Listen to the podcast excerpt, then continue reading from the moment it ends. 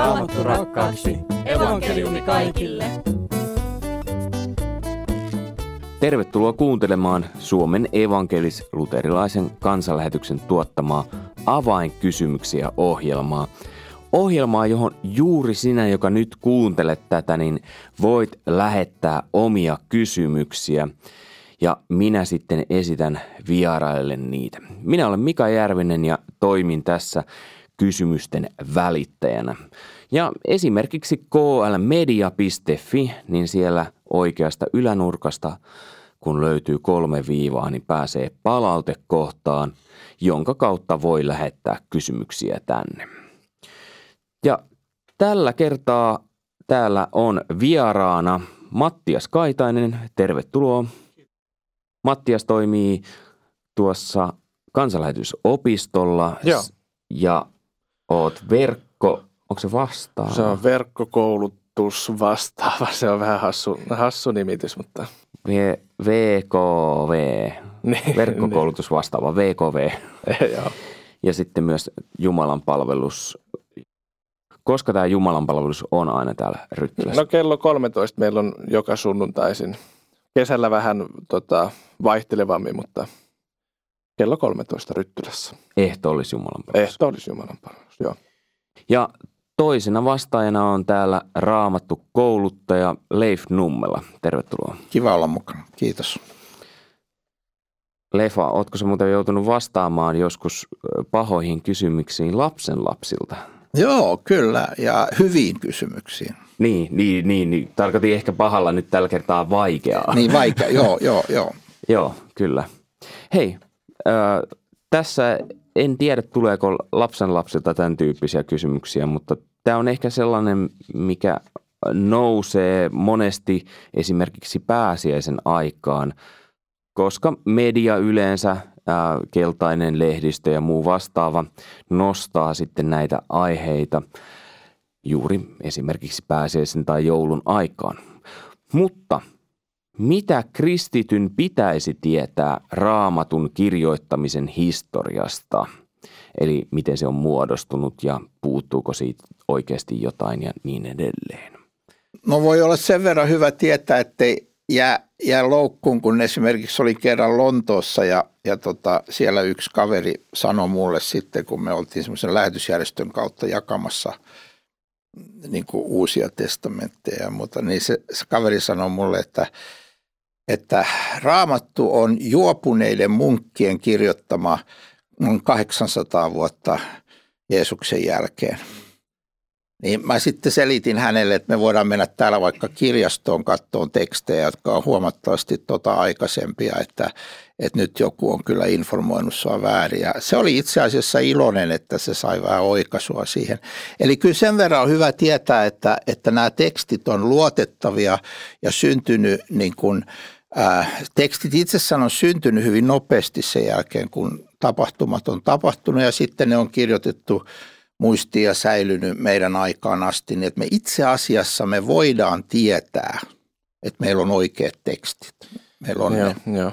Ja kyllä kannattaa, kyllä mä oon samaa mieltä niin kuin sen suhteen, että kannattaa, toki niin, ihmiset niin kuin on kiinnostuneita eri lailla eri asioista, mutta, mutta just niin kuin tämmöisiä Da Vinci-koodi-ilmiö aikanaan oli yksi tämmöinen, että kaanon on kasattu vasta joskus sitten siellä 380, milloin se nyt on, on ollut. Et, et, et, mm, tämmöisiin niin perusansoihin on helppoja vastauksia, kun vähän, vähän kaivaa, kaivaa tietoa just raamatun syntyprosessista.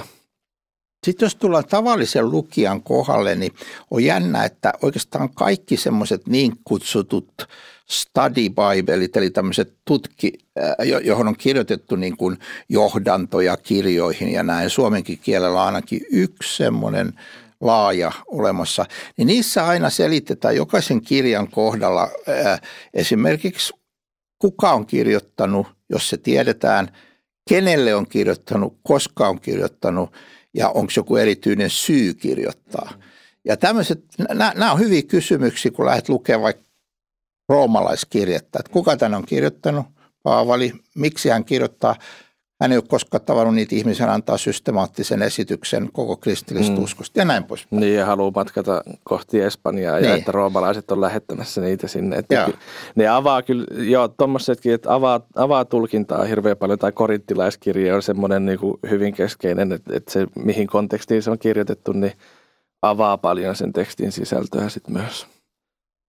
Eli olisiko jokaisen hyvä hommata tällainen study bible, vai onko, mikä sille on suomenkielinen nimitys? Oppimisraamattu.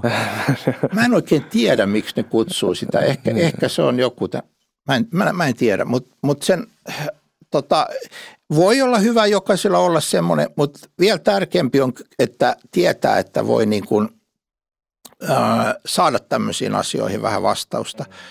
Esimerkiksi ajatella lukija törmää äkkiä tähän, että, että tota, roomalaiskirjassa Paavali että pelastumme yksin armosta ilman tekoja. Ja sitten Jaakob, Jaakobin kirjassa sanotaan, että me pelastumme, niin kuin, että, että usko ilman tekoja on kuollut.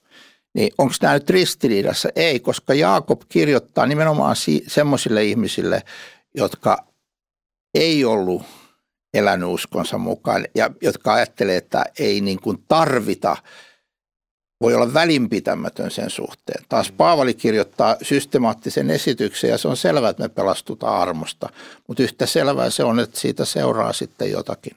Niin en mä usko, että no toki jos löytää hyvän, niin ei nyt varmaan kaikkien hyllystä riippuu aina omasta harrastuneisuudesta, mutta sitten on hyvä tiedostaa se, että, että niin kun raamatun tekstit on kirjoitettu johonkin kontekstiin ja sitten kun kun törmää johonkin vaikeeseen kohtaan, mikä ei niin kuin aukea, niin sitten on hyvä, että herää niin kuin päässä ne kellot, että okei, että, että olisiko tässä jotain, että niin kuin kontekstin kautta jotain linkkejä, jota, jota kautta tämä kysymys voisi aueta. Ja tota, sitten esimerkiksi nyt opistolla me tarjotaan siihen aika kattavaa opetusta, jota pystyy myös etänä, etänä seuraamaan tarvittaessa.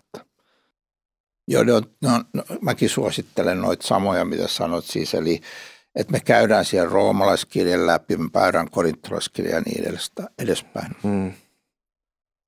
Sä sanoit siitä, että tämmöisen study Biblein yhteydessä esimerkiksi on siinä alussa kerrottu siitä, että kuka on kirjoittanut ja kenelle kirjoitettu, mutta sitten samaan aikaan mediassa huudetaan jotain aivan muuta – vaikkapa tämmöisiä ihan tunnettuja mediataloja, niin jotka puhuu siitä aivan jotain muuta. Niin miten nyt sitten kuulija voi vertailla sitä, että kumman sana painaa enemmän, kumpi on enemmän oikeassa?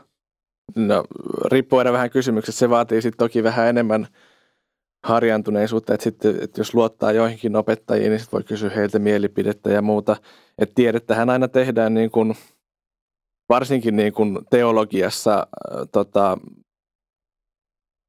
tietyillä periaatteilla ja, ja niin kuin samasta datasta päästään ehkä vähän erilaisiin johtopäätöksiin ja sitten perustelut, miksi, miksi niihin johtopäätöksiin päästään, niin se vaatii työtä, niin kuin niiden selvittäminen. Mm, mutta tota, riippuu aina siitä omasta harrastuneisuudesta, että et, et kannattaa lukea myös niitä, jotka, jotka niin kuin on eri mieltä jostain asioista ja yrittää selvittää, että miksi he on eri mieltä niistä asioista ja niin kuin kokonaisvaltaisesti selvittää asioita.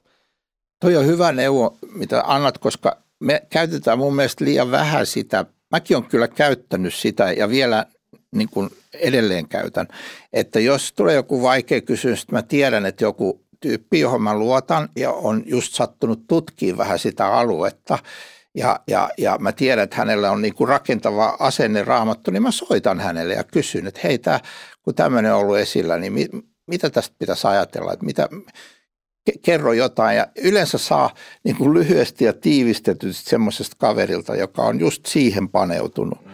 Niin tämä on niin kuin hyvin helppo tie ottaa selvää. Niin, toi, toi saattaa kyllä olla sitten kuitenkin tavalliselle kristitylle vaikea tie ottaa puhelin käteen ja soittaa lefalle tai jollekin, että miten tämä, en tiedä. Mutta, mutta kyllä, mutta niin kuin tällaisten asioiden selvittäminen sitten on mutta et kun ketkä ne on ne luotettavat, niin se on sitten, että miten sen, sen työn voi rivikristitty tehdä, mitä sä ajattelisit? No yksi esimerkiksi on, että STI on olemassa no joo, just sitä varten, Suomen teologinen instituutti. Se on nimenomaan sitä varten olemassa, että se auttaa ja tukee kristittyjä heidän, heidän niin kuin teologisten ja tämmöisten kysymysten kanssa, niin sinne voi koska tahansa soittaa mm. arkipäivänä ja siellä sitten sihteeri vastaa ja ohjaa oikealle henkilölle, että, että tota, sitä voi ihan hyvin käyttää ja, ja, ja kyllä tännekin koululle voi, voi, voi, voi soittaa ja sanoa, että minulla olisi kysymys. Ja Joo. Tähän ohjelmaan voi lähettää kysymyksen, niin kuin me tehdään tätä parhaillaan. Hei, jos nyt ajatellaan tätä kysymystä vielä, että mitä kristityn pitäisi, mitä kristityn pitäisi tietää raamatun kirjoittamisen historiasta, mm. niin entäs se vaihe, kun on ollut ne erilliset kirjat, mutta nythän ne on kaikki samassa paketista, mm. niin mitä siitä pitäisi tietää? Eli sä puhut kaanonin, eli raamattu, että miten raamatun kirjat on valikoitunut raamattuun. Kyllä. No siis äh, ihan lyhyesti sanottuna, niin se on ennemminkin semmoinen prosessi, että niitä ei valittu, niin kuin, että sulla oli sata kirjaa, sä valitset, vaan esimerkiksi evankeliumit, niin ne oli, ne oli niin kuin selvät, että sulla on nämä Matteus, Markus, Luukas, Johannes, eikä sulla ollut seuraavaan niiden kirjoittamisen jälkeen, niin sulla ei ollut seuraavaan 150 vuoteen mitään muita kilpailijoita edes. Sen jälkeen tuli tämmöisiä niin kuin hämäriä evankeliumeja, jotka on ihan erilaisia kuin noin neljä evankeliumia. Ja, ja, ja ne neljä luotettavaa, niin ne, ne oli siellä ja ne syntyi niin kuin siinä autenttisessa tilanteessa ja ne erittäin nopeasti. Sanoisin, että siis ne oli, ne oli kirjoitettu jo ensimmäisen vuosisadan loppuun mennessä ja siinä vaiheessa niin kuin voi sanoa, että ne saman tien hyväksyttiin, koska tiedettiin, että tämä on Matteuksen, tämä on Markuksen ja näin, niin ne, ne saman tien hyväksyttiin ää, arvovaltaisiksi niin kuin, tulkinnoiksi siitä, miten, mikä Jeesuksen elämä oli. Niin ja tavallaan niin kuin käytön, käytön kautta, että ne on ollut käytössä ja pidetty hyvinä. Ja samoin myös sama, sama metodi on sitten hyödynnetty myös niin kuin kirjeiden kohdalla, että kirja on todettu hyväksi, sitä on käytetty, se on levinnyt ja se on levinnyt laajalle. Se on todettu apostoliseksi, että se on niin kuin, tota, Jeesuksen lähipiirin tuottamaa. Ja, tota, ja tämmöisiä kriteerejä sitten on niin kuin havainnoitu. Sitten tota, tavallaan se, se milloin kaanon, eli tämä kirjakokoelma on sitten laitettu lukkoon, niin yksi merkittävä tekijä siihen, että miksi se on pitänyt niin kuin lukita, on ollut se, että joku on lähtenyt sorkkimaan sitä. Sitten on ollut kirkkohistoriasta tunnetaan tämmöinen Markkion, joka, joka niin kuin halusi häivyttää kaiken juutalaisen historian tota, näistä teksteistä. Hän sitten niin oli sillä että okei, että en muista nyt ihan tarkkaan, että olisiko hän niin kuin hyväksynyt vaan Luukkaan evankeliumin ja siitäkin ottanut vähän joitain osia pois. Ja sitten niin kuin yhteisö huomaa, että okei, ei tällaista voi tehdä, että, että, että niin kuin meidän täytyy lukita se, että mikä se, niin kuin, mikä se paketti on. Just näin, ja apostolit kun kuoli, niin ei voinut kysyä heiltä enää, niin haluttiin niin kuin varmistaa, että heidän opetuksensa säilyy. Joo, mutta on, se, on, se on myös monimutkaista historiaa, että, että kaikki ei ole ihan t- niin, kuin, niin selkeästi mennyt, että, mutta tota, tai että siellä on niin kuin monimutkaisiakin puolia, niin kuin elämässä ylipäätään on. Hei, yksi monipuolinen puoli on, että elämässä tulee raamatun äärellä isoja kysymyksiä, mm. johon saattaa jumittua. Niin muistatko sä mikä on ollut sulla sellainen kohta, Mattias, että sä oot jumittunut johonkin kohtaan ja miten sä oot päässyt sen yli?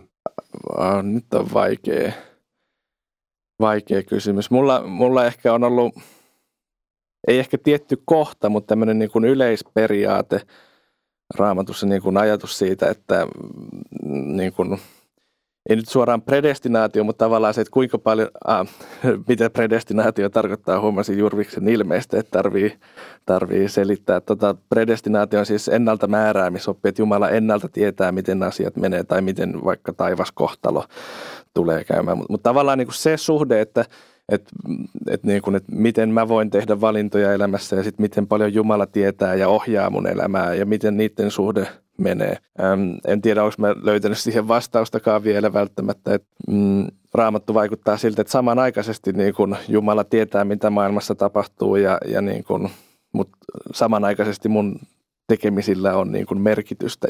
Miten sä oot saanut käsiteltyä tätä aihetta?